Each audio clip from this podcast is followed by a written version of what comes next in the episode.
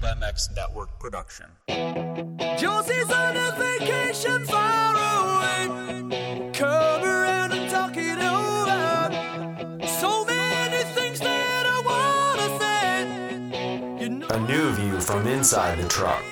X racer to racer and eye to eye. A casual look into the personalities of the sport and an experienced perspective into the action from week to week. It's Jason Thomas's Industry Seating.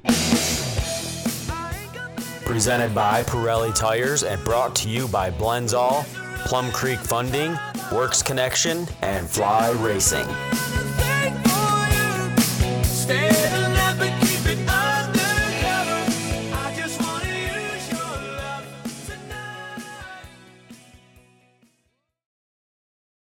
It is Sunday and it's time. This is Industry Seating. I am Jason Thomas, your host, and we have a lot to talk about, strangely, because it seems like nothing is going on in the the moto world right now, but that's okay. There's there are things that are happening, just maybe not, you know, publicly and and things are not decided, but definitely want to get into kind of the state of affairs for our sport and uh, we'll answer some emails. I'm giving away that Formula helmet today. All of you have sent so many emails in with questions, which is great. I will answer some of those today. I have already chosen the winner, which is cool too. Definitely want to get into a few more stories today. Kind of trying to think about where I wanted to go next, and uh, there's so many racing stories and situations I've been in over my career that I, I forget about some, and I have to reminisce and go through year by year and off seasons and traveling around the world trying to think about stuff because a lot of it just you know I've laughed about the story so many times with people that I don't think they're all that entertaining because uh, I lived it for one and then I've just rehashed them so many times but they're just comedy. So we'll get into one really good one today and uh, I'll preview another one for uh, for next week. But wanted to kind of start off the podcast just letting you know what I've heard, what's going on with the sport, things that have developed this week anyway. Um, most of you know that the Feld Group got out in front of this thing last Monday and basically had a big, you know, press tour. They were on seemingly every uh, media outlet in the sport, you know, from Racer X to PulpMX to Motocross Action, uh, Swap Moto Live, literally everywhere that they could to try to reach their customer base and the fans of the sport. Uh, because, you know, sometimes people get locked into one uh, news outlet and, and they want to make sure that they reach them however you may be digesting information. Unfortunately, uh, industry seating is not on that list yet, but yeah, I mean, we're a recorded podcast. And this being a part of a part of PulpMX and myself uh, doing work with Racer X, yeah, I knew that those bases were covered. So I was uh, very happy that those guys were available uh, on all those different platforms because I think that's been criticism in the past is that they don't communicate enough and they don't share information and they're not transparent enough. So that was that was good. I know this is a really challenging time for for Feld in general. You know, they laid off a massive amount of workers until they can get their series and their shows in mass back under control. You know, that whether it's Disney on Ice or Monster Jam or the Jurassic World stuff they do, Supercross obviously, all that stuff is on hold. So yeah, it sucked. Um, but I, I would assume that you know they're in business to entertain people. So as soon as they are able to get back up and running, I, I have a very strong feeling that that will be the case, and all those people will come running back, and and they'll have better shows than ever. Uh, that's one lesson I've kind of learned in this is that we're all learning that the things that we took for granted just being able to go watch a movie or just being able to go have dinner after work or go meet up with your friends, period, anywhere, right? You, you kind of can't do any of that stuff anymore. This has been the most upending event of my lifetime, anyway, you know, and we'll see what the long term effects of it are. And sure, we've had 9 11 and, you know, wars all over the place and, and all that stuff. But as far as your day to day life being interrupted, this gets my vote. Uh, is people can't even get near each other, right? You you can't literally the government is shutting down the economy systematically on purpose. Uh, that's never happened before. Uh, 9/11 shut things down uh, as a byproduct of that terrorist event, but it wasn't on purpose. You know, the the government right now is literally telling people don't go to work, you know, don't go around people, don't fly, don't leave your house even. So it's it's a very different dynamic that we're all faced with, and how we all rebound from this will be interesting, and it'll be very uh, unique for each each business, each person, each household. But I really do believe that America specifically is uh, very resilient. I think all of us have taken this as a challenge, and once we are able to get back to some sense of normalcy, whenever that is, you know, I don't have a timeline I think America will come roaring back because I just think that's who we are as as a country, and I think that's in our fiber as people to you know not let this virus win. You know, and, and it's obviously very challenging for a lot of people. I have friends that are furloughed right now, and obviously everyone does. You know, I have friends that are sick, and every aspect of this this virus, um, you know, has touched my life in one way or another. So. Uh, I don't think that we are going to be down for long. And I do think that once we get a grip on this thing, that America and, and the world, I think, you know, as well, will want to prove that this this isn't too much to to overcome. So that's all going to be played out in the next few months, I think. But I'm I'm still optimistic, even as bad as things are right now, and it's probably going to get worse. You know, if you listen to uh, what the president says and, and Dr. Fauci and all these people say, you know, this week that we're about to go into might be the worst week. We might reach peaks in a lot of areas and, and more deaths than we've seen, and it's going to look dark. It's going to look bad every every day we wake up for the next little bit. It's going to be worse news than the day before, and I'm prepared for it. I'm still optimistic, and I, I think it's very uh, a positive message, let's say, for those. I don't want to say positive message, but I, I, think it's the smart move to get out in front of it and say, hey, it's going to be very bad for the next little bit because it allows people to prepare for it. It will not be such a negative tone if we know it's coming, right? And, and I think that some things were mishandled along the way, right? We, maybe we could have been out in front of it more, but I don't, I don't think that anybody knew just how bad this was going to get you know, this this was a virus in the same family that we faced with other things, whether it was bird flu, swine flu, SARS, MERS, any of that. We faced similar things, but not to this level, not to this widespread pandemic scope. So I don't I don't place all that much blame on governments for for not being more forthcoming because I don't think you could ever predict it going to this level. Uh, it's been a hundred years since we've seen anything that has been this widespread. So uh, a lot of you know these government bodies job in my opinion is to be truthful but not to spread fear either because that does in a lot of cases it does a lot of unnecessary harm this case is obviously not a, a good case study for that. Obviously, this this one is much worse than anybody seemed to predict, and you can you can pick any country you'd like, and I think they still underestimated where this was going to go. But I do think, uh, in closing, I, I, do think we will roar back. That that's my prediction. Uh, whether it's the summer or whether it's the fall, once we're able to, I think this has really uh, put a charge on some people you know, when we can go back to business, I think people are going to be more, more motivated than ever to right the ship and get back to normal life. Uh, so I don't know that that the human race has ever been united against a virus before or united against a disease like it like it is on this. So uh, yeah, we'll see how it goes. But um, I do want to commend Feld for for jumping out and and giving voice to their position on a lot of this stuff because it, it could have been easy for them to just sit back and, and wait and not really put out information and see how this all goes.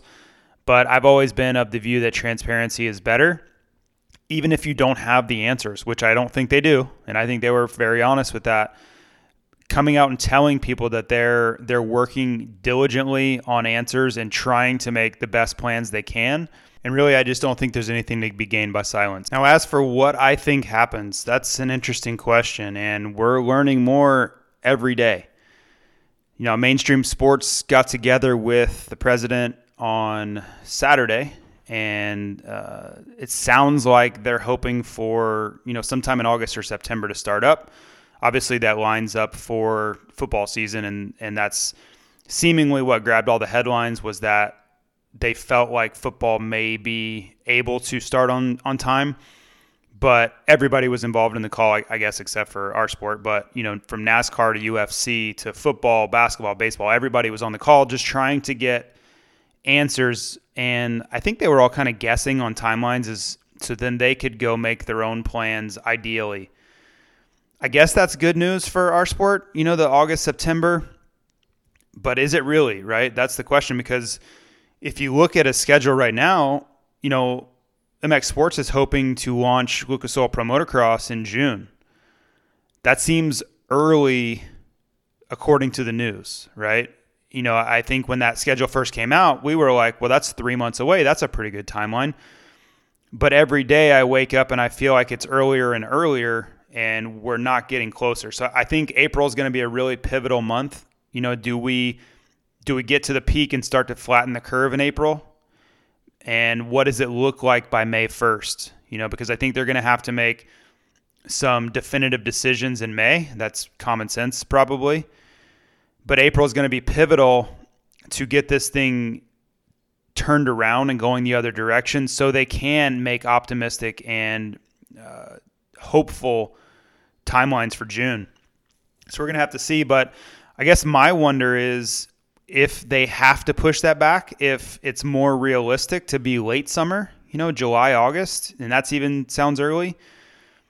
But if let's say it's August, right? And August is the first time that mainstream sports are allowed to compete, and maybe that governmentally applies to motocross. I don't know. I'm, I'm guessing here. But in that scenario, who flexes? Because it sounds to me, from all accounts, that Supercross is planning on going racing in September. I've heard it many, many times, and I got that overall feeling publicly from Feld as well. So if MX Sports pushes their events back because they're forced to, how does that go? Does does the motocross series reduce their number of events? Does Supercross, you know, they're, they're going to have to have meetings and they're going to have to get in the room with the OEMs and all the teams and make a plan. I don't know how that goes. It doesn't sound like that would be a very pleasant meeting because what's going to happen is all these events are going to get crammed into available dates. Now, from the outside, you could just say, okay, great. Well, you know, we'll just race into November and December. Well, I don't think the teams are going to go for that at all. I think the teams are going to try to enforce a a go no go date of like October 31st is like that's the end. Whatever racing we're doing for the 2020 season has to be done by then. I don't think Feld would really be excited about that news, but I think that's what they would push back on because they're listen, they're already going 2 months past their, you know, normal schedule to be racing late October. There has to be some amount of time for these teams to sign new riders, get new bikes, do all that stuff. And and I I have argued vehemently with a few people because they're saying that you need, you know, three months plus to do all that. Yeah, okay, that that's ideal, sure. But I still think if you started November 1st, you're fine. You get a new bike, you get a new team, you go testing, you go riding. Listen, eight weeks is is enough time. You can get it done. It's not going to be perfect. I get it, right? You're you're in your boot camp and you're trying to test and and do all the stuff at the same time. But listen, nothing's going to be ideal. We're all going to have to compromise. We're all going to have to adjust. The real question is how far can we push that narrative? Can you push into November? Does that become December 1st? Because then it gets really dicey, and I, I start to side with the teams a little bit more on, on that end, is there isn't enough time at that point to be ready to go racing again in January. So if these races get pushed back, who gives? Where you know where does the compromise come in? Does you know Davey Coombs and Carrie Coombs and, and their DMX Sports group do they start cutting dates to accommodate for Supercross. It sounds like Supercross needs to get seven rounds in no matter what. So the further that gets pushed back, the more likely we're going to see, you know, two races a week type stuff to get those seven in. And I guess theoretically you could get, you know, seven rounds in in a month. I guess that's possible. Uh, if you look at what's what's on their possible list of doing, right? I've heard racing on Friday night and then racing on Monday night. I've heard racing on Wednesday night. So I don't think, and, and, out of their own mouths, nothing is off the table really at this point within reason. You know, multiple races per week sounds like it could happen, right? You get all the teams and riders in one spot and you knock out two races in that one city. You have one load in for all the dirt and all the equipment, all the expenses to get everybody there, and you get that race done. You go to the next city, you get two more in, and now you've gotten four out of seven rounds done in two week two weeks, basically less than that, two weekends. That's where I see this kind of going. On the outdoor side, on Lucas Oil Pro Motocross side, I don't know because that's such a more difficult deal. Outdoor events are much harder on everybody, on the bikes, on the riders. Um, it's just a much more difficult scenario because riders have to recover the bikes have to be completely rebuilt. The bikes just get hammered on an outdoor national. So I don't know. That's going to be a really challenging dynamic to watch. Is how the dates affect the relationships and who's willing to work together, how the OEMs and the teams respond to that news, and how hard do they push back. I wouldn't want to be having to make decisions in there because I don't think that anything is going to be ideal. I just don't think there's going to be a situation where everybody's like, yeah, this is this is really good. No problem. Let's we can knock this out. I think everyone's going to have to make hard decisions and compromise and work with each other. And if that fails, if it really gets ugly and people are like, okay, well, we can't agree to anything, we're just going to have to, you know, set dates and see who goes where. That's going to be a really bad deal. I hope that doesn't go that way. I don't think that in the best interest of the sport, it'll get to that point but I'm not willing to rule anything out with the amount of money on the line for all of these series and teams and everybody involved. Uh, I'm just hoping it stays more cordial than it could possibly go if this virus doesn't uh, get under control or stop spreading and that summer those summer dates turn into fall dates and everybody's jumbled into one calendar good luck uh, i don't know where we go from there so we'll see. Um, but that's just kind of how every day as it, as we push further and further back, the more likely of that scenario of where we have to start cutting dates and compromising becomes uh, not necessarily on the horizon, but something that's going to have to become real conversation. So before we get too far, I want to thank the sponsors of this podcast, uh, Pirelli.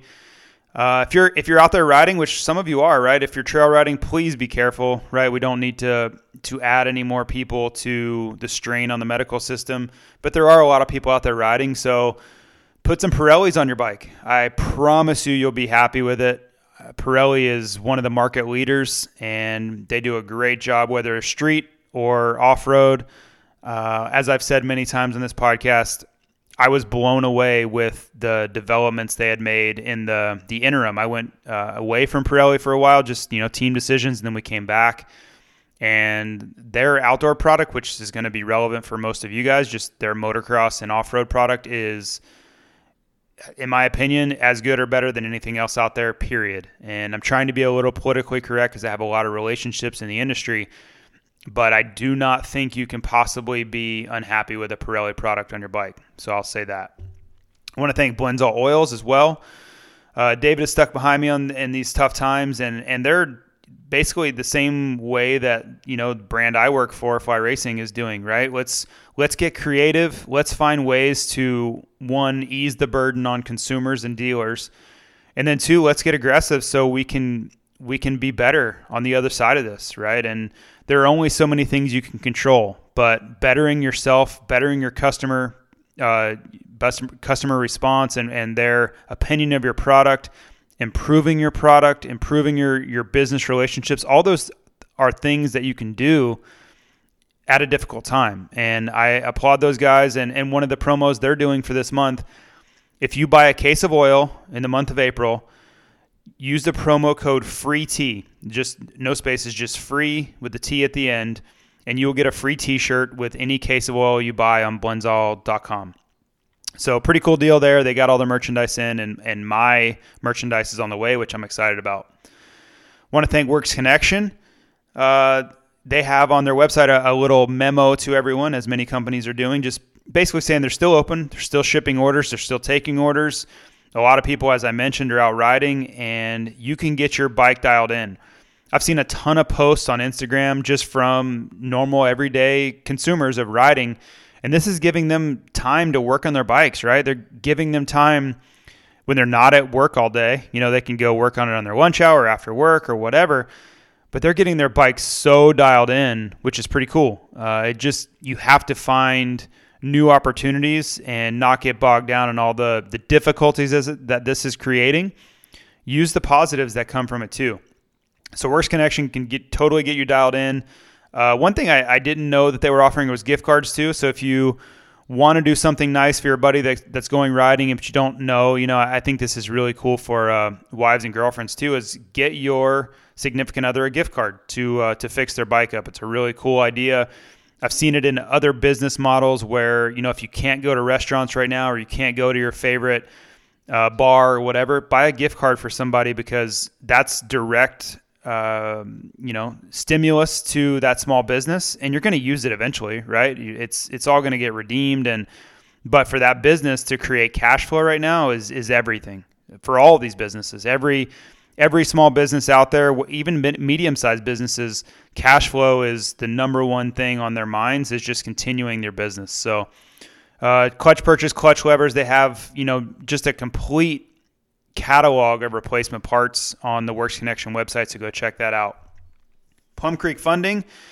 Zach Morris and I have talked more in the last month or two than ever about just everything that's going on because right now, with the way the rates are going and the and the government programs are com- are coming out, all of the mortgage programs are literally changing daily and they're adapting to the environment because some companies are really struggling.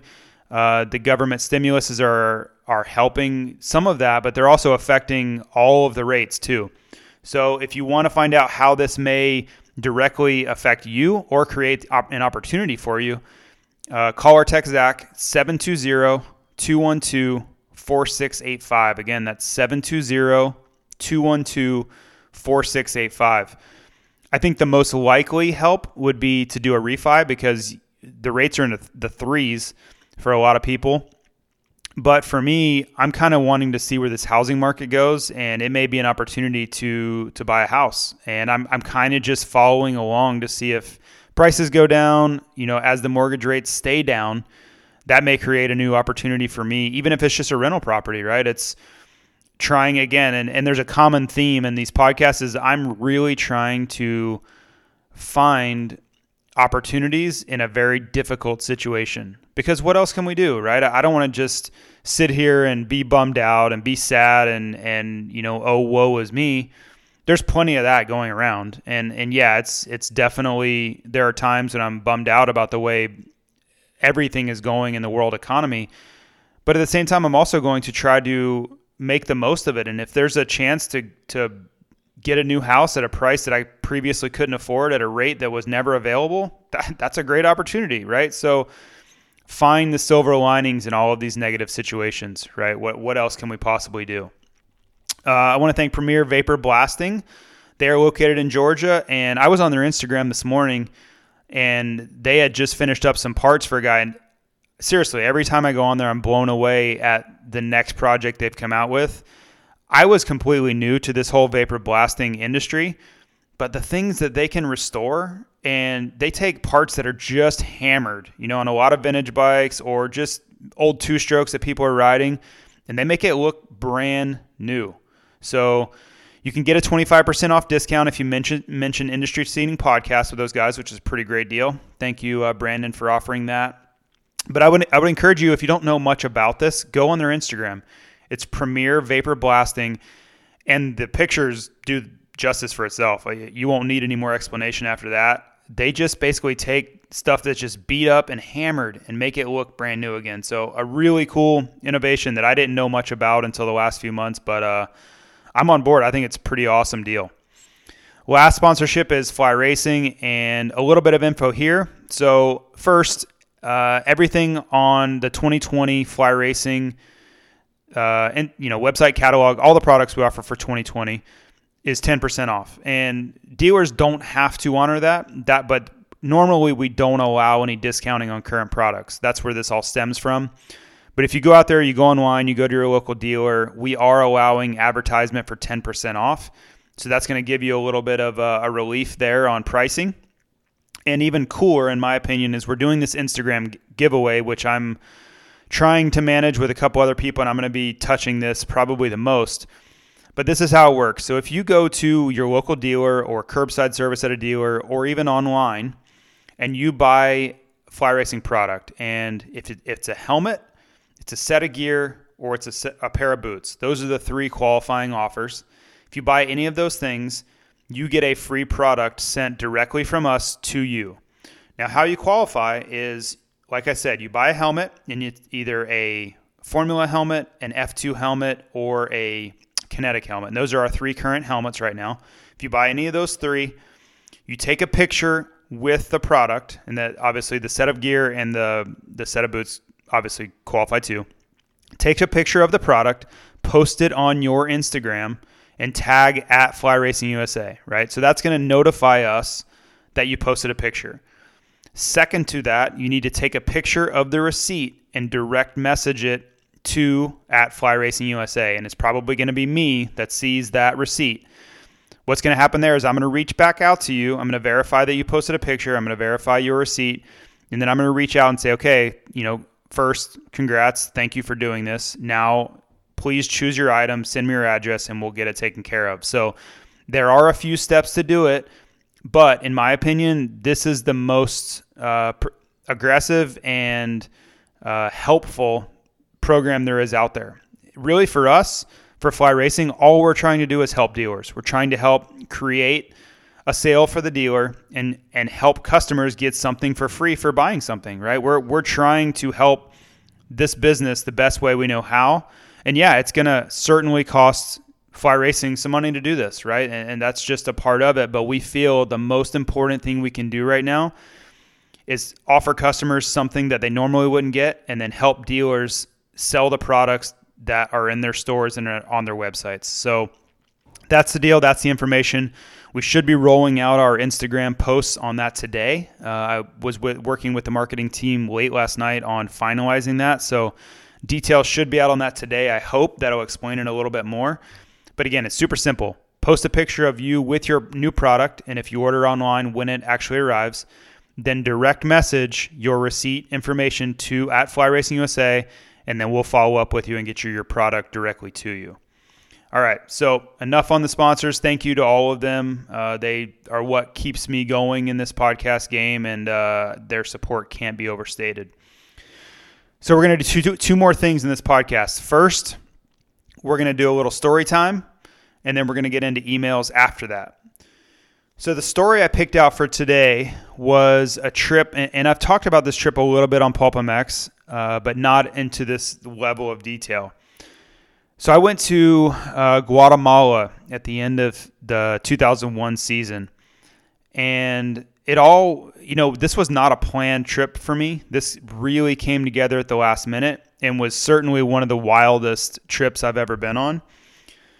And it would have been December of 01. And uh, my mom was actually in the hospital um, getting open heart surgery. So it was a chaotic time. And I was trying to decide if I should go or not go. And um, yeah, it was just a really difficult deal. So um, how it all went down is Ryan Clark was supposed to go, from how I remember it he had been down there before and something came up where he couldn't go.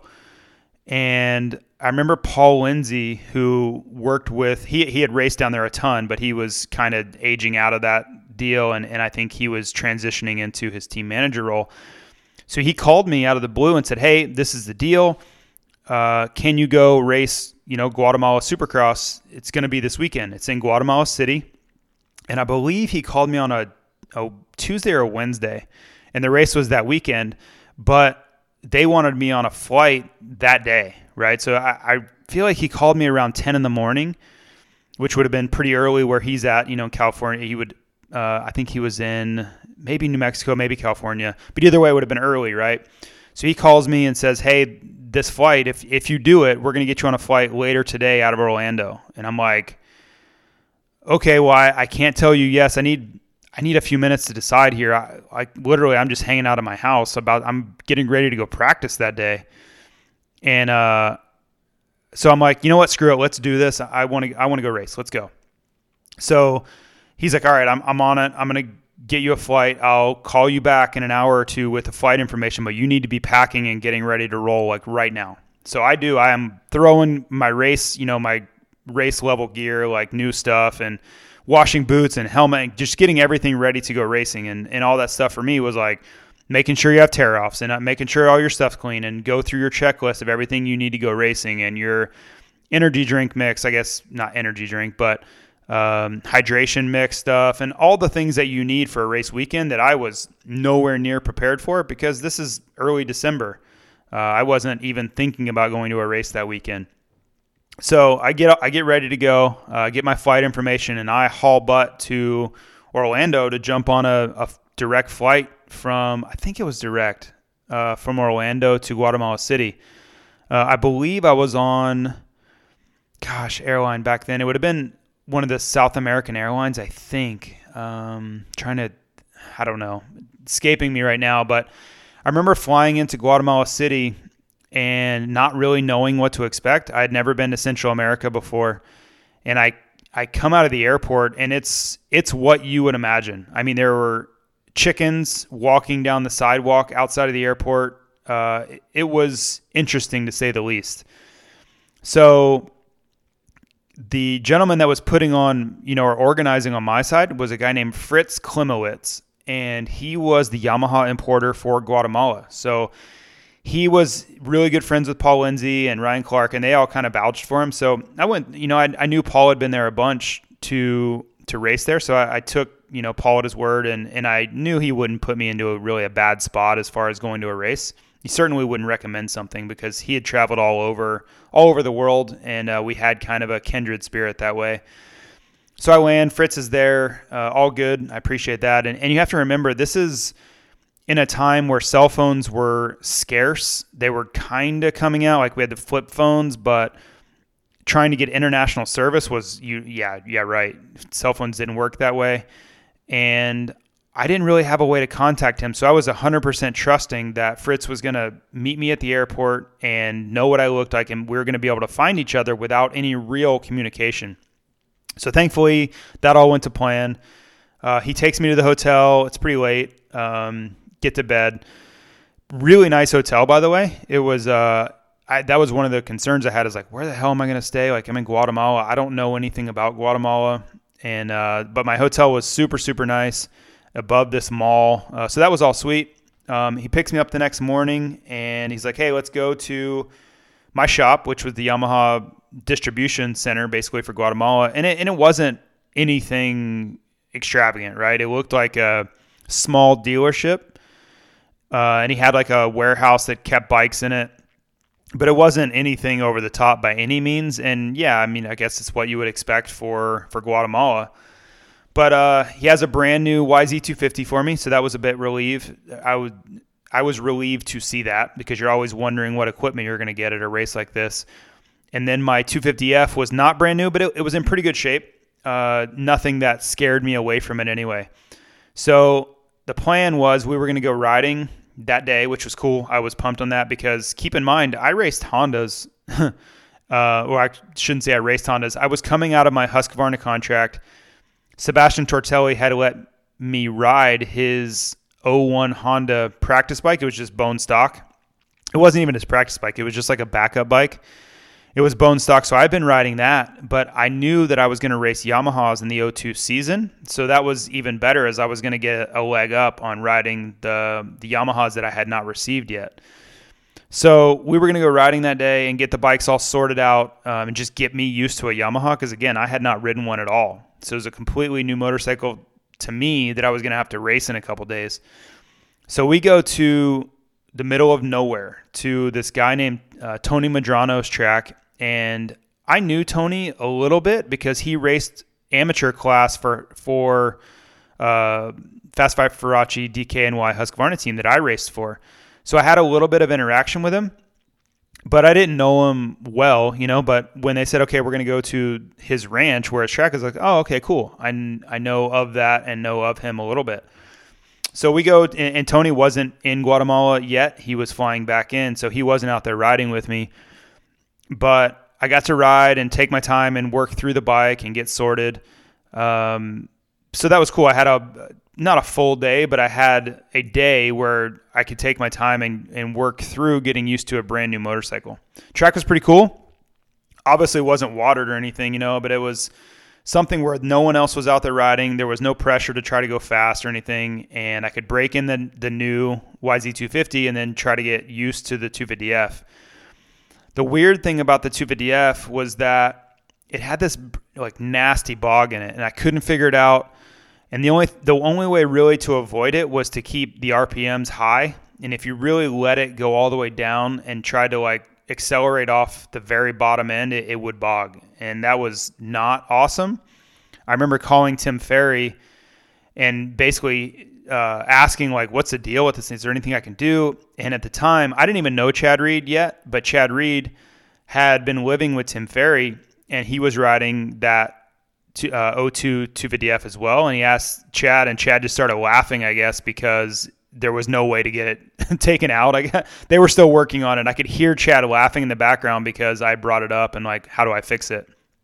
So, um, yeah, that was an interesting day, and the 250F honestly just scared me because I didn't. We didn't really have a good mechanic. There was no one who knew really what they were doing, and there was you know trying to jet it. I was scared of making it worse. So I knew if I just kept the thing revved to the moon, it would it would hold up and so yeah, that was the plan leaving that day was just rev the piss out of the 250F and then the the YZ250 was good to go. So what I remember the most about the trip to that ranch in the middle of nowhere was man, I, you're driving and you, I it was the most you know war torn area I've ever seen in my life. Now, you got to remember that Guatemala was in a civil war until 1996. So I'm five years past that, right? But nothing's really changed. So you see just buildings shot out, and you see the poorest people you've ever seen in your life, right? People are living along the river, and you see their clothes all just scattered everywhere along the river, and and the the river is their shower, it's their bathroom, it's their laundry, um, yeah, I'm sure it's their water source for drinking water too. It's the worst possible living conditions I'd ever seen. I just was never exposed to anything like that in my life. And I remember just staring and asking uh, Fritz, like, what it like what the hell is going on here? And and he was used to it, right? He grew up there and it was just another day. But I'll never forget how I, I'd never seen poverty on that level before. And it was really sobering to know that that was just people's everyday life. You know, the police force was basically a heavy machine gun. I want to say it was a 50 cal or something similar, bolted into the bed of a, a truck, like a flatbed. And a, a, I don't even know if it was a police officer or military, sitting in a lawn chair with, you know, basically steering this gun around as they drove around town and I would assume they had the the lawn chair bolted down, but that's literally what it was. Like so picture that a truck with Policia written on the door, a high powered machine gun bolted into the, the bed of the truck and this dude sitting in a, a, seriously a lawn chair bolted to the bed of the truck and this dude just cruising around town ready you know looking for trouble just not anything you'd think you'd ever see i mean maybe if you look at like stuff in Lebanon or Syria or something, that's what you'd expect. But I didn't expect to roll into that uh, in, you know, going to a supercross race. So I just left that whole weekend. I guess I was still in the middle of it, but I just remember thinking, this isn't a, this is not a safe place. Like I, I don't know what I really expected, but it wasn't this. So I really had to kind of take a step back and like, okay, I'm going to have to be very careful in everything I do and I went into it thinking, man, oh, Guatemala, Central America, this is going to be awesome. to the middle of the trip, and we hadn't even gone to the race yet. This was still just going out and test the bikes. I was already like, man, I don't, I don't know what I've gotten myself into here. Uh, I I started getting a little bit more scared than excited. So I just remember that kind of feeling rolling over me as the enthusiasm was going away, and and just a level of uncertainty and not fear because nothing had threatened me or endangered me, but it just wasn't uneasy kind of feel where you know we're not in Kansas anymore and and normal rules may not apply here. So anyway, uh, go into the race. Uh, went to the track on Friday, checked it out, and I remember the one of the first people I saw was Ernesto Fonseca's dad, and he was the track builder. So that honestly was a really re- relieving feeling for me because it was some sort of normalcy, and I knew the track was going to be pretty good because Mr. Fonseca had been around a lot, right? His son was Ernesto Fonseca, supercross champion. So he knew how to build a racetrack, what was expected. Uh, it wasn't going to be unrealistic jumps or any of that. And, and, that's what we got. We got a really good racetrack, and uh, I was very thankful for some sort of normalcy in that whole situation. There were a couple of other American riders there. Um, I want to say Danny Carlson and Doug Parsons were both there. Uh, I think that's who was there. Um, but that was cool. I, I, didn't know them at all, so I didn't get I didn't really hang out with them a lot. But just having other Americans was definitely a little bit reassuring too. I could ask them questions, you know, in in normal American English and get get easy answers. Right? They could help me find water or do whatever without the language barrier uh, that I was facing with a lot of people. Um, but the race overall I thought the race went off kind of without a hitch for the most part. Uh, the 250F, uh, Tony Madrano won. I got second. But to be honest, I was so scared of that bike. Uh, I wasn't trying all that hard. And that's easy to say, oh, yeah, make excuses. But that's fine. I, I'm completely okay with Madrano winning and me getting second. I was not about to crash on that 250F trying to win the race. Uh, I was just kind of cruising around doing the jumps and go fast through the turns and just make sure I didn't have some huge endo on you know supercross rhythm sections and stuff. So um, I knew that the premier race was the the big bike anyway, the 250 two stroke, and and that's what I rode all the time, that bike, and that's what I raced. So and I really knew that that's why they had brought me there was to win that premier class race. It's no different than American Supercross. The big bike is where the money is and where the emphasis is. So rode the I guess the 125 class back then, got second, but I knew once we got on the big bike, it was go time. And it it just played out that way. I got the whole shot and kind of checked out. Really wasn't that difficult of a main event. Uh, I figured that uh, Doug Parsons and Carlson would be okay because they were pretty decent supercross riders in their own right, but I never really saw them. So I don't know if they got a bad start or what. And uh, I just had so much experience at that point. Uh, it just wasn't all that difficult of a main event to win, and that doesn't sound very humble. I get it, but keep in mind I've been racing all over the world in Germany and Greece and all these countries, so uh, a race like that was kind of right up my alley, and I just really knew what to do. And I had put in so much work with Sebastien Tortelli before that 2002 Supercross season, which we were uh, approaching, that I was ready to go win. Uh, I I kind of dominated that 250 main event, and I was not I wasn't pissed off after the the smaller bike main event, but I was frustrated that I couldn't ride the way I wanted to because the bike was so sketchy. So I wanted to prove a point on the 252 stroke, and I, I think I did that. So all good there. Um, definitely was pumped and spraying champagne and all that stuff. So this is where it kind of starts to go sideways the rest of the trip. I get back to the pits and everybody's pumped and Fritz is happy and you know obviously when you win everybody's everybody wants a piece of you and talking and celebrating and I, I was really happy as well. well. I get back and yeah, great. My wallet and my digital camera were both stolen, so that's super awesome. Uh, I would say it's partly my fault too. I should have done a better job of protecting my stuff. I probably should have given it to to Fritz to hold on to, but I I don't know. I just young and stupid, right? I was, uh, I guess I would have been 21, 21, 22, and just didn't know any better. And yeah, somebody went in my bag and stole it. And so now I had no wallet or camera, but I did have a, a nice trophy and um, yeah, cham- champagne bottle, and I was gonna get paid, so all was not lost. But it just sucked. I didn't have my you know everything stolen. Right, I didn't really have any cash in there. I don't think, but you know credit cards and driver's license and everything is just gone. Luckily, my passport I left at the uh, the hotel, which I always separate those two when I travel. I never have my ID with my passport, just so I have some sort of identification if one gets stolen. But still, uh, somebody went and racked up a bunch of charges at a local bar that night, and so I had to deal with all that with the credit card companies. And yeah, good times, right? Just hate that. I'm sure people are desperate too, so you don't want to blame anybody, but thieves are thieves are they have a special place in hell for them. So pretty crappy deal.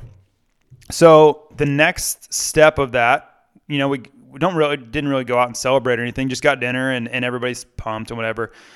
Well, the next day we were going to this place called Antigua. This is it's kind of a tourist place outside of Guatemala City, and it's just this very um, unique, authentic is the word I'm looking for there.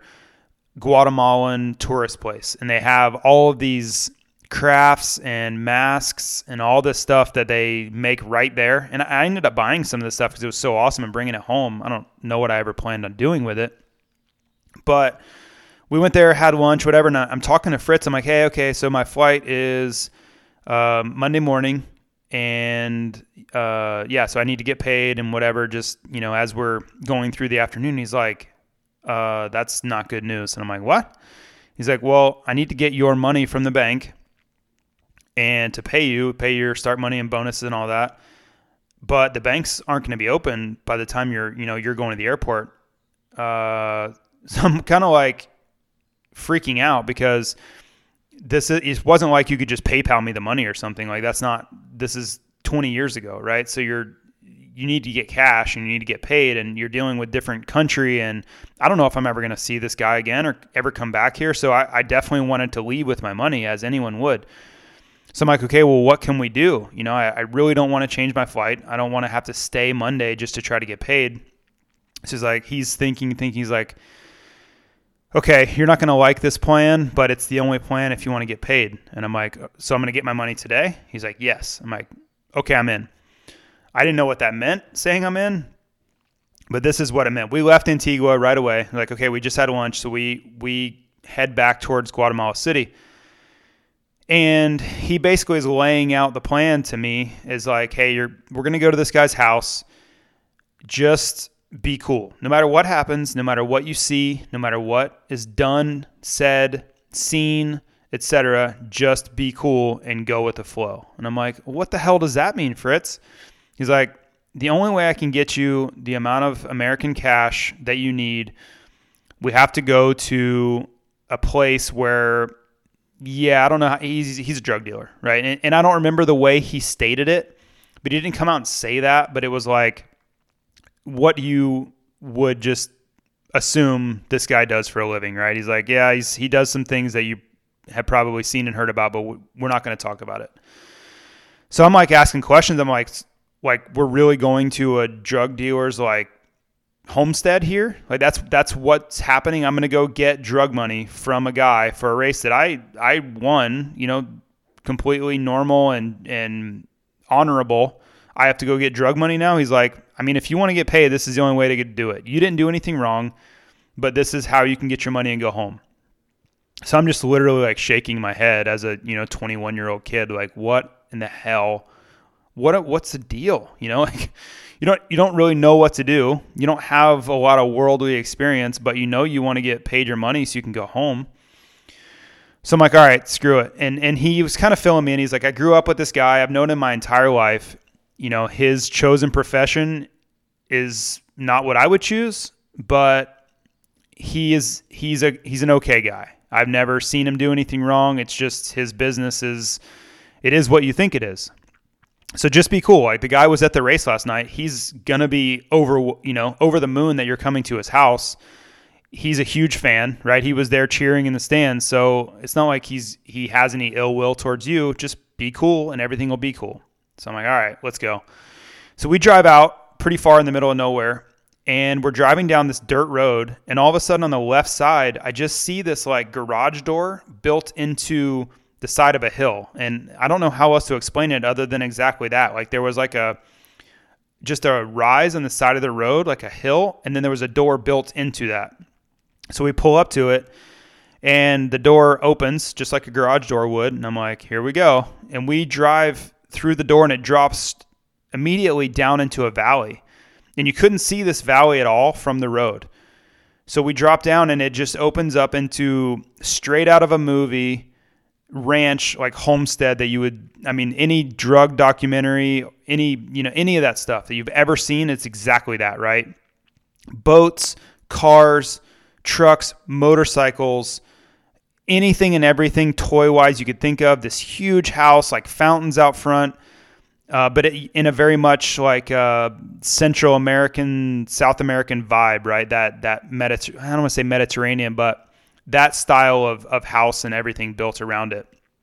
So we roll in, and I'm just like, you know, silently praying to myself, like, please just let me get out of this, okay, right?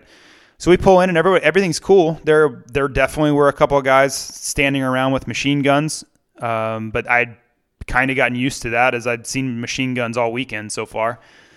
So we go inside, and uh, he literally, like, before we get out of the car, he's like, remember, just be cool. Like, nothing here is out of the normal for this. Like, these guys are, this is another day for them, and you are a motorcycle racer from America. They're not on edge. They don't have any reason to be skeptical of you or anything like that. This isn't a business transaction. He's just doing me a favor because this is the only way to get you your money. He's like, just act like act like everything's cool and everything will be cool. So I was like, all right, I'm just gonna pretend. So we go in, the guy, talk to the guy, and he couldn't have been any nicer, right? He's talking about the race and you know, he's had a great time and thanks for coming and all this stuff. And you would just would have never gotten the vibe that this dude did anything shady. So we small talk for a few minutes. He's like, all right, I'll be, you know, I'll be right back. Talks to Fritz, and I'm assuming they were talking about how much money that the deal was or whatever. So he, he walks, comes back like, I don't know, a minute later, hands me my money, you know, says, you know, obviously this is a not a normal transaction for me, but he appreciates my discretion and whatever. And, and thanks for visiting Guatemala and putting on a show and blah, blah, blah. So I'm like, all right, sweet. You know, thank you again. I appreciate everything and appreciate you helping because he really was helping uh, in this scenario of getting my money and not having to change flights and all that stuff. So we leave, and I'm just like driving out of there. I'm like, I cannot believe the place I just was. Like that's straight out of every movie you've ever seen, like Pablo Escobar type stuff. And Fritz is like, yeah, like what I didn't tell you before we went there is because I didn't want you to be more nervous. Is that guy's only lived there for six months.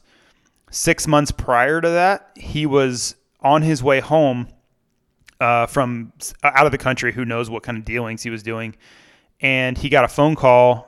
Uh, you know, they had whatever sat phones or those old school style cell phones.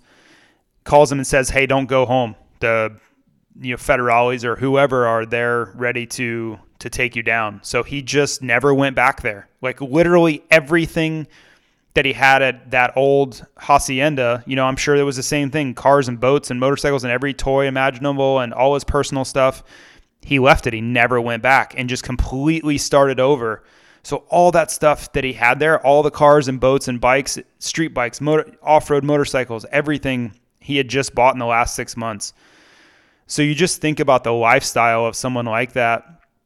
You know, he probably just went out and bought all of it cash again and just started over at this new house. And it's just, I mean, crazy. It, I've watched a lot of documentaries and a lot of TV shows and Narcos and Netflix stuff. That's exactly what it was. Like it was legitimately like that. The only real difference was is the guy he didn't seem sketchy. He wasn't like threatening or anything like that. He that's just he was just a businessman in that narcotics game. I'm guessing. Uh, but he was as cool as could be to me, and I'm very thankful that I got out of there without any any bad situation. I mean, what if they got raided while I was there, right? I'm probably going down. I'm probably still in a Guatemalan jail or something. Who knows? Um, but you just think back and like, what the hell were you doing putting yourself in a scenario like that? But yeah, live and learn, I guess. So to follow up on that, a year later, um, I think it was right around the time of mini Olympics a year later. So uh, I get a call from Paul Lindsay again, and Paul's like, "Hey man, I got I have really bad news." And I'm like, "Okay." So the guy Fritz that had brought me down there, he's the Yamaha importer, basically all of you know this whole deal. The guy that took me to this drug dealer's house and knew the guy, he got murdered. He in his car out in the, a field in the middle of nowhere, shot. I think he was shot twice. Uh, was just dead in his car. They didn't steal his wallet. They didn't take anything out of the car. So it appeared it was kind of an execution style deal uh, because they didn't take anything from him, right? It wasn't a robbery or anything like that. And, you know, I was I obviously was like super bummed. You know, Fritz and I had emailed back and forth that year and just kept in touch. And I had uh, talked about maybe going back down there. And yeah, someone I knew had just been murdered straight up. And um, I started just thinking about why would this have happened? What was Fritz into? You know, and and I, we when we were leaving that that drug dealer's ranch or whatever, I remember asking him like, you know, have you ever contemplated getting into that business? Have you ever has it ever been tempting because you obviously have connections? We just rolled out of, you know, Guatemalan version of Pablo Escobar's ranch. And he's like, you know what? Yes, I've been approached by my friends. That guy's even asked me if I wanted to get in the business with him because it's so financially rewarding. But you know, he always said it, it just wasn't worth it. You know, the the risk was so high, and you're eventually either going to be dead or go to jail. And he's like, I, I don't have to do that. I can have this Yamaha business and I can live a legitimate life and I don't have all the, the constant stress and worry and fear that these guys face every day. And he just said, I, I, I just never wanted to go down that path. I wanted to live a, live a legitimate life and always be able to look myself in the mirror and be proud of what I saw. So, you know, I don't know I don't know what happened, right? Was did he decide after I left, did he change his mind? Was he in on some dealings that I never knew about and he was just kind of, you know, um, selling me up the river as far as all that story? I don't know, but talked to his sister a little bit and she was filling in Paul. I didn't really know her, but she had she knew Paul Lindsay really well and was filling him in on details. And it definitely sounded like something shady had gone on, right? I mean, how many legitimate businessmen do you know that just got get murdered in their car for no reason? So logically, it sounds like he got into something bad. Maybe he owed somebody money. You know, you never know. I mean, it, the law down there is such a relative term. I mean, there was no right, wrong. There was just nothing that would tell you that you could trust anything as far as repercussions or any of that down there. So I don't know, man. It's definitely the wildest experience I've ever had. And then, you know, you think you get out of there and everything's good and what a story to tell. And then a year later, the guy that brings you down there gets murdered, right? So that all that's all happening, you know, Fritz gets murdered in 2002. To put a just the I don't even want to say the cherry on this whole story because this is so tragic. It's not the right terminology at all. But let's fast forward to like 2008, right? And I had not gone back down there. I just after Fritz got murdered, I kind of swore off Guatemala entirely. Like that's I'm out. I'm out on that deal. Who knows who that person knew and what I could be a part of, any of that. So 2008, they're still racing down there, and a kid from I, I don't know if he was born. I think he was born in Florida, but he had ties to to that area, Costa Rica, Guatemala. Maybe he was from Costa Rica originally. I don't know. I should know that.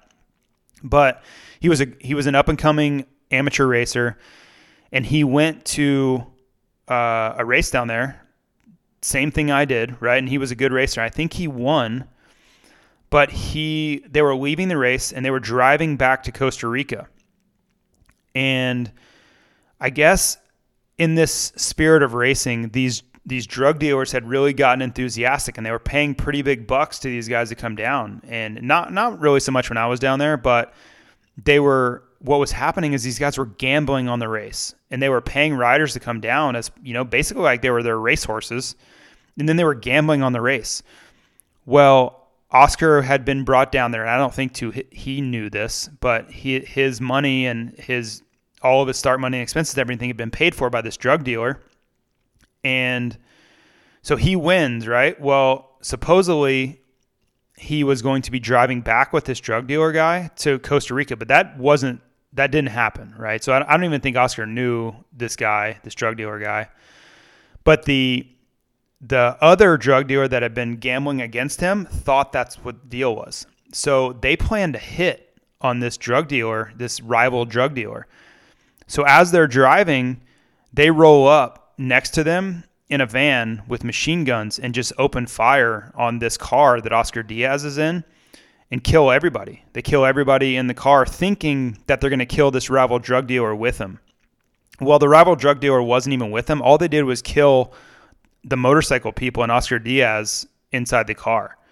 I mean, this is like stuff that you would see on to, like a movie, right? This this doesn't even seem real, but that's what happened. Like legitimately, I talked to people down there. They they drug dealer thought he had this guy cornered. He thought he knew where it'd be at a certain time, and he put a hit on him. And yeah, the guy wasn't even there. He just killed a bunch of innocent motorcycle people.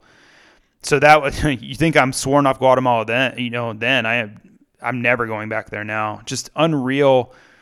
The things that you watch on these shows and you know cocaine cowboys or whatever and and that stuff like i'm not going to say i lived through it because i wasn't even there but i i was certainly around that dynamic to to be able to put myself back there and you just are like what the hell man like how does that even happen how do these people live their daily lives like oh yeah we got this guy just go kill everybody in the car and hopefully we'll get the right guy you know that that's literally what they did is everybody else is just you know a, a casualty of war and we're to hopefully kill the guy we're after. It's just just crazy thinking back on it now. So it's been a while. I don't even know if these guys are still racing down there anymore, but uh, just wild, crazy times that I'm thankful I got away from. Have never been to Guatemala since. I did race a race in Guadalajara, uh, which I'll, I will cover at another time in 2010. That was a pretty awesome story too. Um, but I, I, have never been to Guatemala since, and I, I, don't think I have any interest in going back to, to Guatemala. So, wild story, crazy times. I mean, this the tragic thing is some really innocent, great people got murdered in the process. Uh, I don't even know who I am right now. Like I'm talking about people getting murdered in drug deals, and yeah, it's just a wild time to think back that I lived through. So enough on that. Um, I'll get into the, the Guadalajara story next week, but I do want to do some of these emails. Uh, I really appreciate again these. I am overwhelmed by the support and feedback I've gotten and the amount of emails, and I, I can't answer every one, but I tried to pick a hand few here. Um, so the first one, 208 Brando asks, "What's the coolest, best slash unobtainium part you ever got to use?" So I would say that uh, some of the Suzuki stuff that Chad Reed had from his 09 season.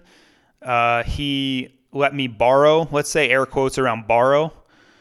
Um, so think about he left in 09. He went to Monster Energy Kawasaki for the 2010 season. Well, some of those parts they just disappear, right? That happens all the time. Stuff, whether it's on purpose or not, doesn't get sent back.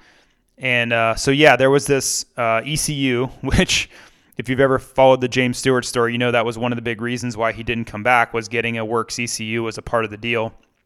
But I had a works ECU from Chad's 2009 RMZ 450 and I got on a Suzuki that fall, right? So it kind of timed up perfectly where Chad had a bunch of Suzuki parts and I was getting on a Suzuki. So I remember originally I got a an ECU uh, magnesium hubs, like the full race wheels that he had.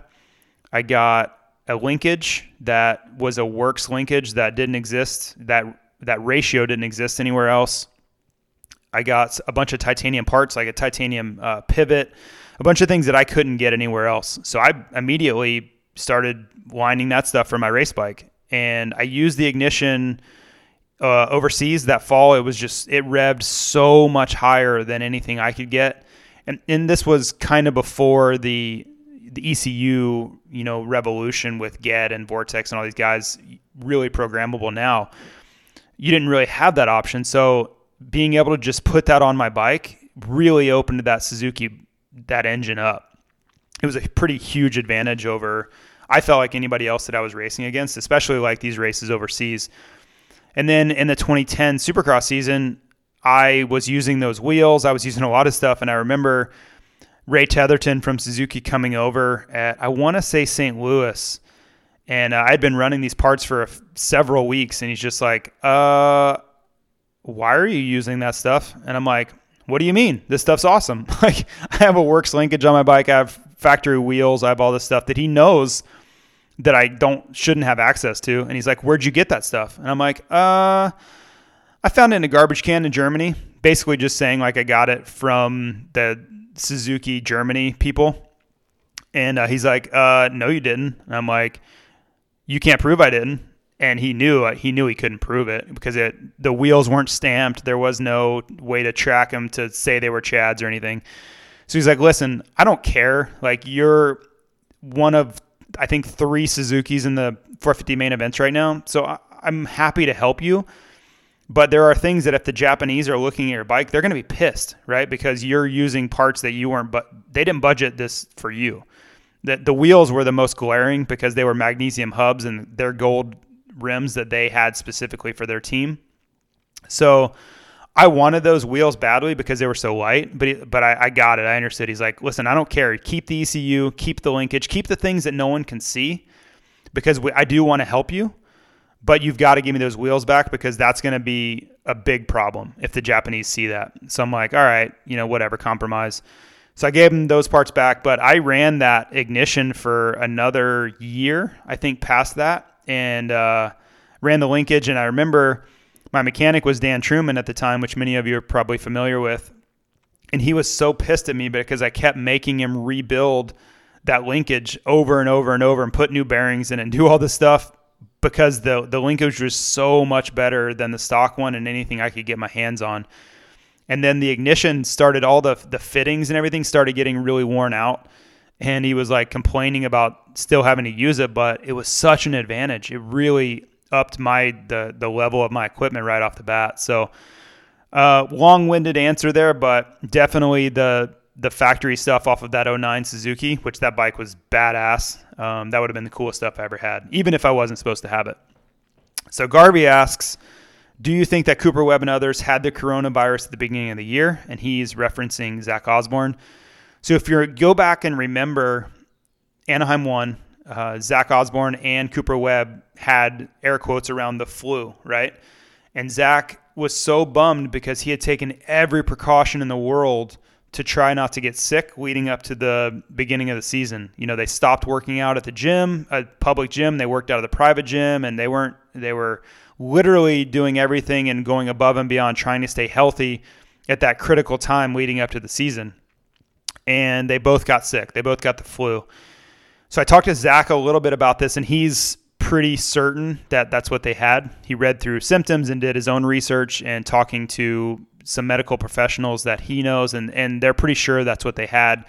You remember how deathly ill it seemed Cooper Webb was at St. Louis, and they struggled with it for weeks and weeks. I mean, like, I remember like four or five weeks later talking to Zach, and he was still had like that dry cough that is one of the symptoms of uh, coronavirus. So, pretty sure that those guys had it in January, which is crazy to think back on. You know, we didn't even know really what coronavirus was back then. So, yeah, to answer your question, I do believe that. I don't have any proof, but they believe it, and uh, I believe it as well. Just, just kind of logically working through the the scenario.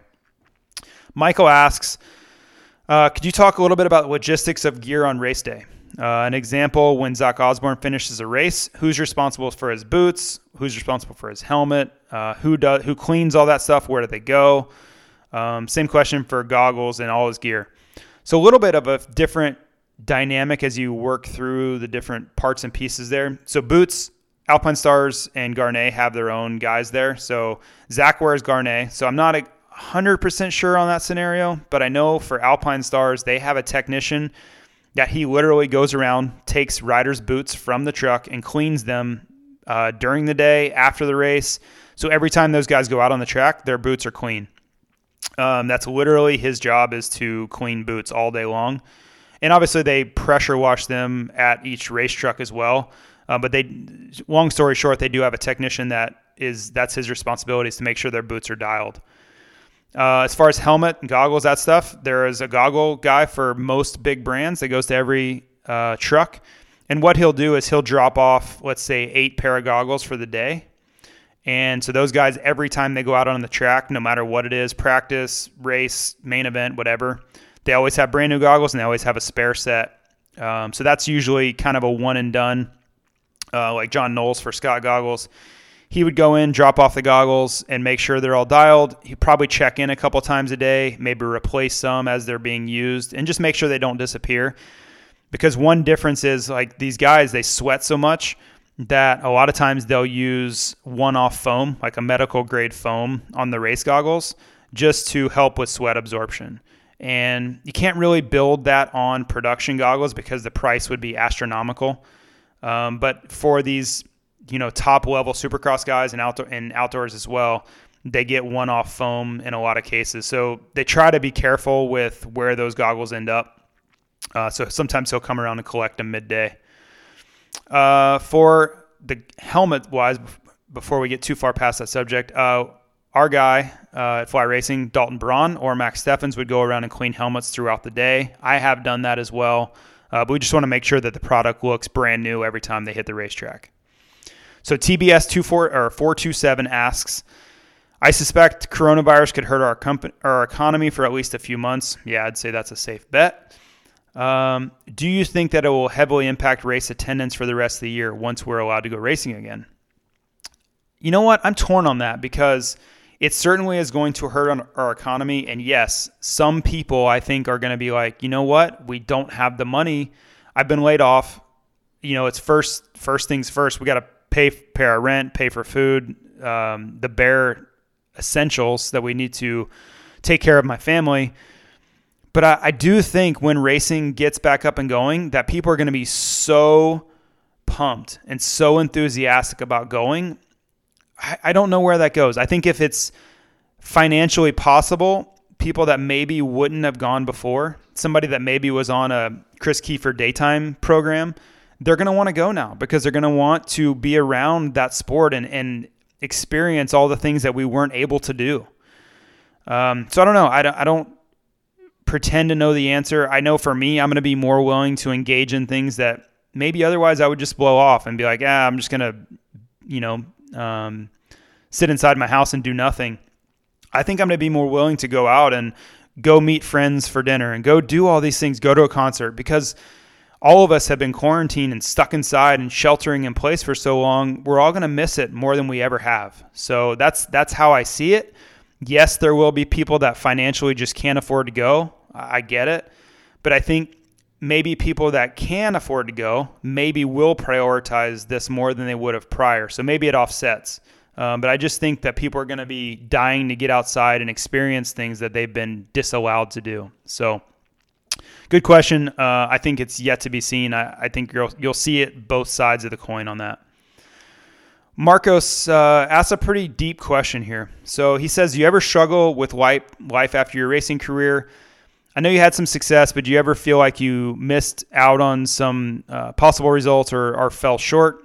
More importantly, if that's the case, did, did you feel like it haunted you or caused depression or struggles post racing?" So he also mentions that he was a sponsored snowboarder in the early 2000s and he had some success, but he he didn't take it seriously and regretted that for years and years. Uh, he has buddies that are still in the sport and they accomplish their dreams and you know they're they're making it and where he maybe could have, but he wasted opportunities and uh, he's always regretted it. So he has a six year old daughter now and he loves racing and dirt bikes above all else. But he just wondered if anybody else has ever shared that, that feeling of not accomplishing your goals and maybe leaving something on the table. So this is something I've talked about on a few shows. I've talked about it with Steve quite a bit, both on his shows and privately. And, um, you know, for me, I never really had that feeling because I don't think I had a lot of talent naturally. You know, I wasn't some phenom as a kid. Most of what I accomplished came out of hard work and just per- perseverance. And if you talk, if you listen to um, the Paul Curry podcast that Steve Matthes did, I think he nailed it for me when he was he was asked about me directly because Paul and I were really close. he basically said that I maximized what I was given to work with. And, and I think that's true. I think I made the most of the talent level I had and the opportunities I was given because I didn't have the ability to go win. I, was never going to beat Ricky Carmichael and and these guys. You know, wasn't going to beat Jeremy McGrath. I, it just wasn't going to happen for me. Those guys were simply too talented to overcome. But I was able to get myself good enough and work hard enough to go win overseas. I was able to get top 10s and even a top 5 in the USA. And if you had told me when I was a kid that that was going to happen for me, I would have never believed you. There's just that didn't seem possible because I wasn't good enough. I wasn't talented enough. But I was able to overcome it just with hard work and discipline and, and learning. You know, I was very, very fortunate to get to ride with guys like Tim Ferry and Chad Reed and Sebastien Tortelli and even like Davi Millsaps and those guys. Um, I would go up and ride with Ricky Carmichael. I practiced with a ton, right? Uh, Ryan Villopoto, I went and rode with a ton in the 2010 season. So I was around all these guys that I was able to learn from and mold my program to kind of take my deficiencies and build a plan for how to get better.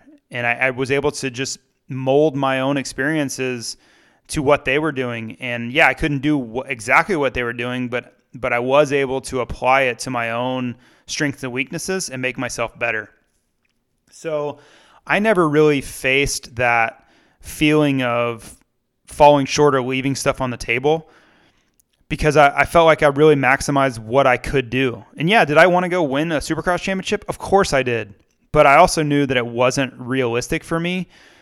And I needed to have realistic goals. I needed to to have things that if I really worked hard for were possible. Because if I if my goal was to go win Anaheim 1, I was always going to fall short of that. I, and I knew that. I was always a believer that if you set realistic goals, something that's achievable, but maybe maybe lofty, right? I, I do believe in that. You know, Chad Reed has always written and wrote on social media to dream big.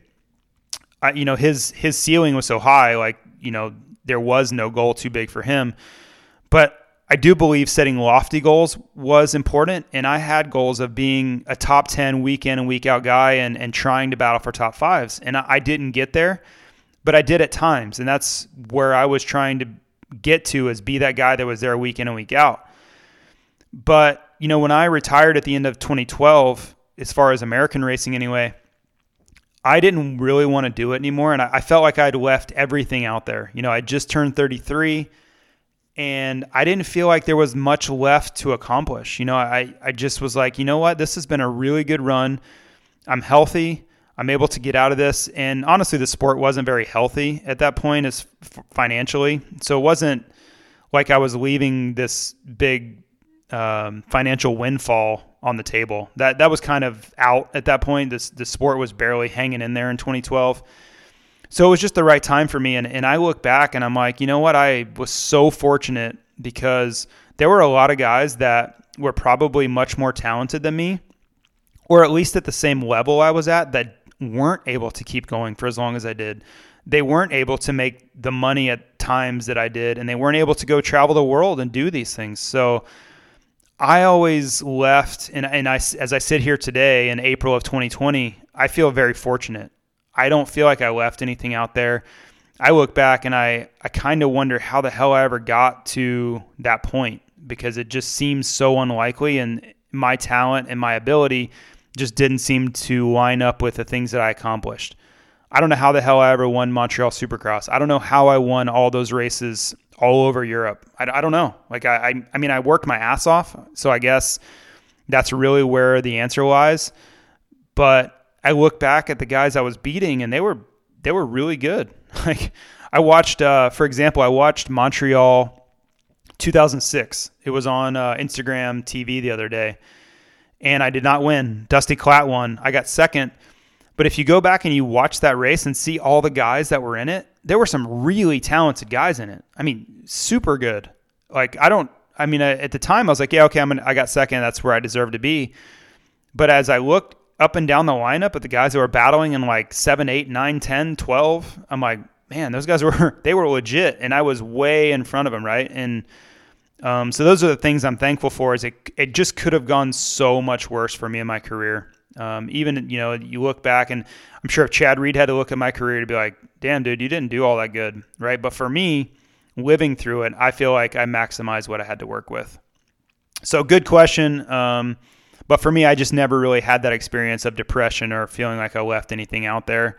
Um, I I left the Lake Elsinore National in 2012 so relieved that I was done, and I, I don't think many people get to experience that feeling. There are just so many people that long for a comeback or a, a chance to go, you know, make turn some sort of wrong into a right. That just wasn't the deal for me. So anyway, uh, last but not least, Zach Cantrell, you are the Formula Helmet winner, and uh, you're.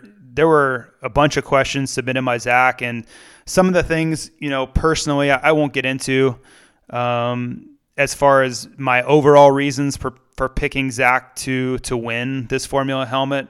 Uh, but his his question that I'm going to directly answer is what is the best that has happened what is the best thing that's happened in your life that you can attribute to your sport or career and I'll be honest, this question specifically wasn't the reason I chose him to win. There are some other things again that uh, that made me choose him overall over several questions that he posted. But I think to answer the question, the best thing and the most attributable thing was having two parents that supported me no matter what. Um, I think that's a pretty common theme throughout the sport, but I can only speak to my specific situation. And my parents were willing to sacrifice whatever to make sure that I had what I needed and I could go racing. And bigger than racing, just had the things I needed in life, right? And and racing is such a small part of uh, most family dynamics. But my dad worked a million hours a day to allow us to go racing. You know, my mom worked at the races every single weekend on top of working, you know, all day long every day. So I could have so I could be able to race to pay for my entry fees and my dad could have decent motorcycles for me to ride. And uh, I don't know that every set of parents out there is willing to do that. Um, I was I'm very thankful that mine were and uh, you know, with age comes a lot of perspective and when you're younger, you don't always understand the sacrifices that are that are made. You you don't have a a wide view of the world around you. You know, you're you have tunnel vision of your situation. You don't understand economics and you don't understand any of the things. Like you don't understand a mortgage payment or insurance or you know jobs, people getting laid off, the the constant stress of having bills to pay you don't get any of that when you're a kid. But as you get older and you look back on the things that and the sacrifices and compromises that your parents made to make sure you had the best that they could possibly provide for you, and they didn't ever cut corners for you. Um, so yeah, to, the short answer is the best thing that I had happen to me was the parents that I was, you know, given by the grace of God. So um, I, you know, literally say thanks to God many times. I've done it. I, I don't know. I hundreds of times.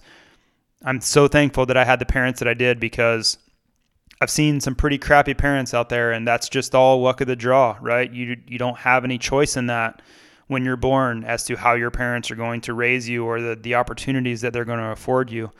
Uh, but I was very fortunate with my situation. So, uh, yeah, that that's the luckiest I got was being born into the family I was. Um, the last one, um, and I don't even I didn't even write back write down who asked this, but um, this is the story I'm going to tell about ne- tell for next weekend was the best after party story I ever have, and it's going to be Vegas 2008, and it was the night Chad Reed won his championship, J Law won his championship, and I can't remember who won the other coast, but it was uh, that was basically all I need to know is Chad Reed championship night and J Law championship night. So that's the story we'll get into next week. Maybe I'll add one to it as well. But again, uh, thank you to all, all the sponsors uh, Pirelli, uh, Works Connection, Plum Creek Funding, Premier Vapor Blasting, Blendzall Oils, and Fly Racing. Check out all the promos they have going on. Listen, it's it's going to be very difficult for all small business right now. So we all need to do our part. That means everybody, right? If you have a an interest in the sport, staying healthy and continuing, do what you can. I know everyone's worried about their finances right now, but if you're going to buy something, you know, why not choose the the businesses that are trying to keep this sport afloat and are, are reinvesting in, you know bigger than that just spend your money where your heart is um, so yeah please if nothing else go on their these instagrams and their websites and and learn about their products so when things do make sense for you to spend money you're ready um, that doesn't cost any money to do is to, to learn about these products so again thank you very much it's april 5th 2020 and we are in the midst of this COVID quarantine, and uh, hopefully the world heals. Hopefully, you know, I do have some friends that have this virus. Hopefully, they they heal sooner than later. Hopefully, our our businesses can all get back to normal. Um, I'm actually going to go into the office a little bit this week uh, for some essential business, but yeah, it's affecting everybody's day in life. You know, their their normal life has been completely flipped upside down. So no different for me than for you. I'm I'm coping with it, and every day is an adventure. So, again, be safe. Thanks for listening, and uh, we'll see you soon.